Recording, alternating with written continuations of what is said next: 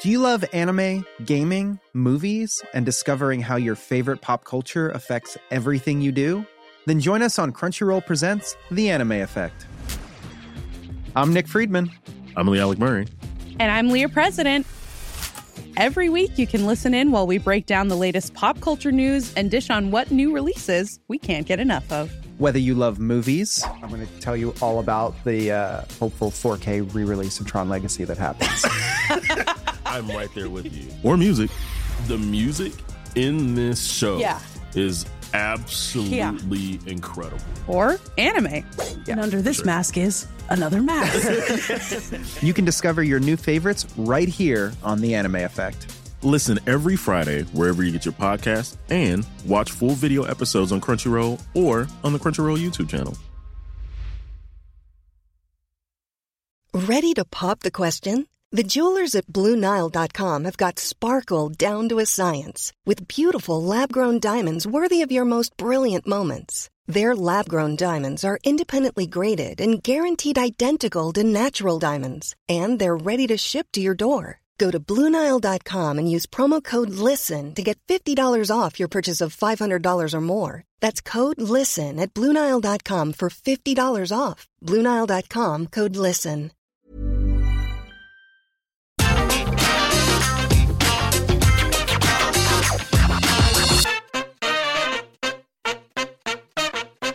Hello, all of you beautiful people. Jules here for WhatCulture.com. And when it comes to wrestling, there is one thing that all tag teams must abide by, and that is that they must both be heel or both be face.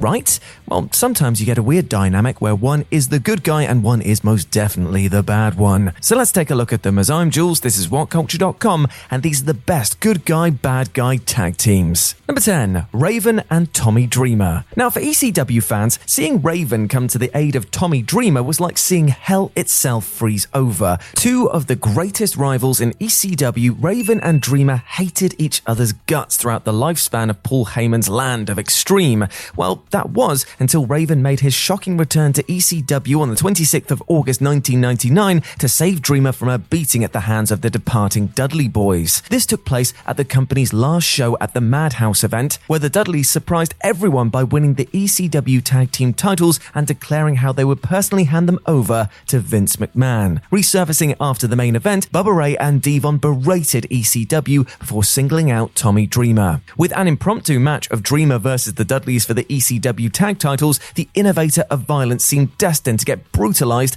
until his old foe Raven made his shock return and helped Tommy win the ECW tag team championships. Prior to this, Raven had worked as a heel in WCW, where his dark past was revealed to have been nothing but a ruse. In terms of the last time he'd be seen in ECW, that was a loser leaves town match against, you guessed it, Tommy Dreamer.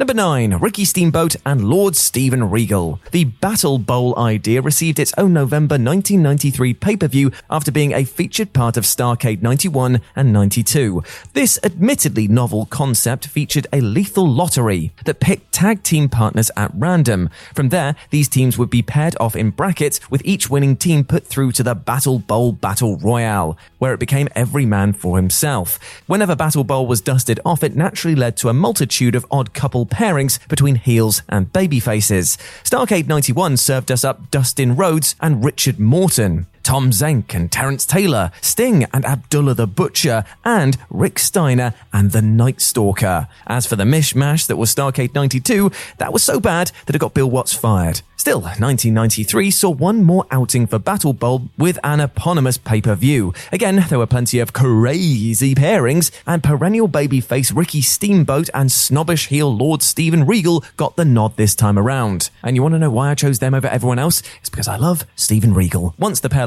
to Paul Orndorff and the Shockmaster, Regal attacked Steamboat and set up a rivalry that would run throughout the rest of the year.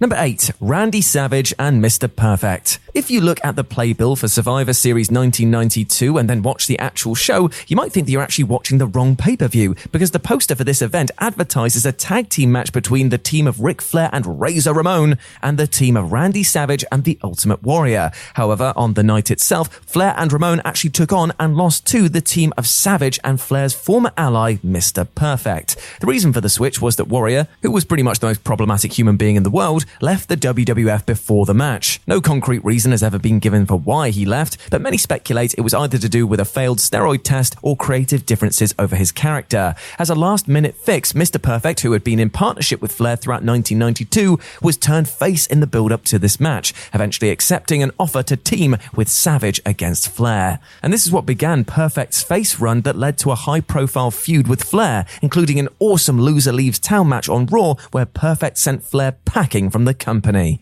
Number seven, Pete Dunne and Roderick Strong. The third installment of the Dusty Rhodes Tag Team Classic in NXT once again gave us some phenomenal tag team wrestling and some brilliantly unique teams. And one of these teams was the combination of Roderick Strong and the UK champion at the time, Pete Dunne. The face Strong and heel Dunne had previously fought over the UK title, but teamed up to defeat Sanity to advance into the finals. After the first final between Strong and Dunne and the Authors of Pain was interrupted by the Undisputed Era, all three teams fought at NXT TakeOver New Orleans for both the NXT Tag Team Championships and the Tag Team Classic Trophy. The match ended in stunning fashion when Roddy betrayed Pete to align himself with the era, turning heel on his now face partner. The ultimate poetic end and one of the best told stories in NXT in recent years. Number six, American Alpha. A perennial jobber in NXT, Jordan's futures were turned around when he was paired with the newcomer Chad Gable in 2015. Gable persistently bugged Jordan to form a team with him. After months and months of Gable harassing Jordan, the two finally coupled up and went on to win the NXT Tag Team Championships in developmental and the SmackDown Tag Team Championships upon their main roster call up. I mean, we just have to ignore that part where Jason Jordan was revealed to be the illegitimate son of Kurt Angle and got drafted to Raw and then that broke up the team for no good reason. It was, it was all very weird, but still before that point, yes, good stuff, friends. Afterwards, no, no, not at all. Number five, Sheamus and Cesaro. Now, this was kinda like the American Alpha storyline, but if Jordan and Gable had spent the months before teaming up, beating the absolute snot out of one another. Sheamus and Cesaro were two of WWE's best. The two were thrown into a storyline that saw them compete in a best of seven series, with the deciding match taking place at Clash of Champions that year. Cesaro, the face, and Sheamus, the heel, actually put on one of the better matches of the night. I mean, true, Cesaro nearly killed himself with a botched tope to the outside, but still, very impressive. The match ended in a double countout. Less impressive, tying the series at 3 to 3, which left confusion surrounding the series' stipulation, because that was that the winner would receive a title shot.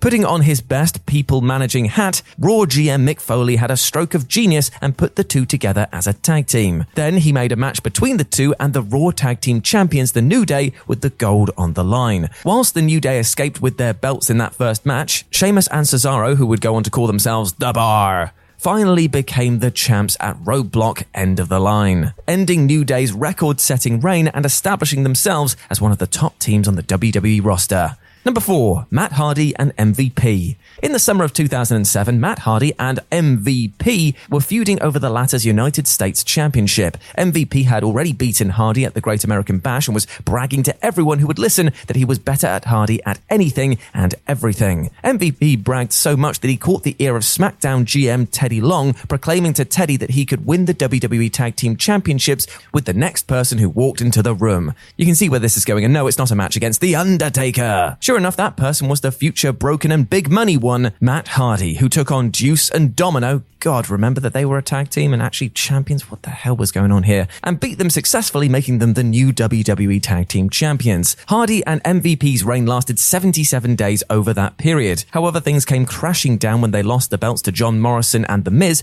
reigniting their US title feud and eventually leading to Hardy capturing the gold from MVP at Backlash 2008. Number three, Lex Luger and Sting. Luger in particular was exceptional value here. He played the heel in this fondly remembered 1996 storyline, and he played it with amusing subtlety. His beady-eyed overcompensating told the story. He was always too eager to convince his partner that he was on the same page, and articulated this with motor mouth enthusiasm and direct looks towards the camera in backstage interviews. He was fired up, nothing to worry about here. He knew what a Chicago street fight was, and he was ready for war, right? Cut 2, Hart pulling Luger from the match at Uncensored 1996, during which, despite being torn about his decision, he was seen preening in front of a mirror as the match sprawled backstage. He had abandoned his partner and done so willingly. He was only prepared for battle when his hair was nudged out of place and not when his best friend was getting the absolute piss kicked out of him. If every WWE storyline was like this, God, it would rule. Number two, Team Hell No. One is a bearded vegan with an incredible record on the independent circuit. The other is a demon from hell who was once the mayor of Tennessee. Match made in heaven, right? Daniel Bryan and Kane feuded throughout 2012, even facing each other in a match at SummerSlam. Whilst beginning the feud both as heels, by the time that SummerSlam rolled around, Kane had turned face, but still had some serious anger management issues, as did Bryan. Following Kane's loss to Bryan, the two were entered into anger management classes, which led to some hilarious backstage skits between the two. The payoff to this storyline was the creation of Team Hell No, a bickering, squabbling tag team that everybody loved. Bryan and Kane somehow managed to get their act together to the point where they became WWE Tag Team Champions at Night of Champions, going on for a reign that lasted a whopping 245 days, which is pretty incredible. Team Hell No were one of the most popular tag teams of the last decade, so much so that they actually reformed to take on the Bludgeon Brothers at Extreme Rules years after. And number one, The Rock and Sock Connection. One of the greatest tag teams ever started off hating one another. The Rock and Mick Foley, often under his mankind persona, had one of the greatest feuds of the Attitude Era. It was almost impossible to think that these two bitter enemies might one day put aside their differences to team up, but then again, anything can happen in the WWF. Rock and Foley first became partners when Rock was attacked by the World Tag Team Champions, The Undertaker and The Big Show. Foley offered to partner up with the Great One and reluctantly, Rock accepted, leading to the two becoming Tag Team Champions on the 30th of August 1999 episode of Raw. Although popular with the crowd, Rock was very much a heel at this point in his career, whilst Foley was one of the most over baby faces on the roster. The two coming together was a huge deal for the Attitude Era fans. The Rock and Sock connection provided so many incredible moments in their short-lived run as a team and are easily one of the most iconic tag teams of wrestling's golden age. Head over to Hulu this March, where our new shows and movies will keep you streaming all month long. Catch the acclaimed movie All of Us Strangers, starring Paul Mescal and Andrew Scott. Stream the new Hulu original limited series We Were the Lucky Ones with Joey King and Logan Lerman. And don't forget about Grey's Anatomy.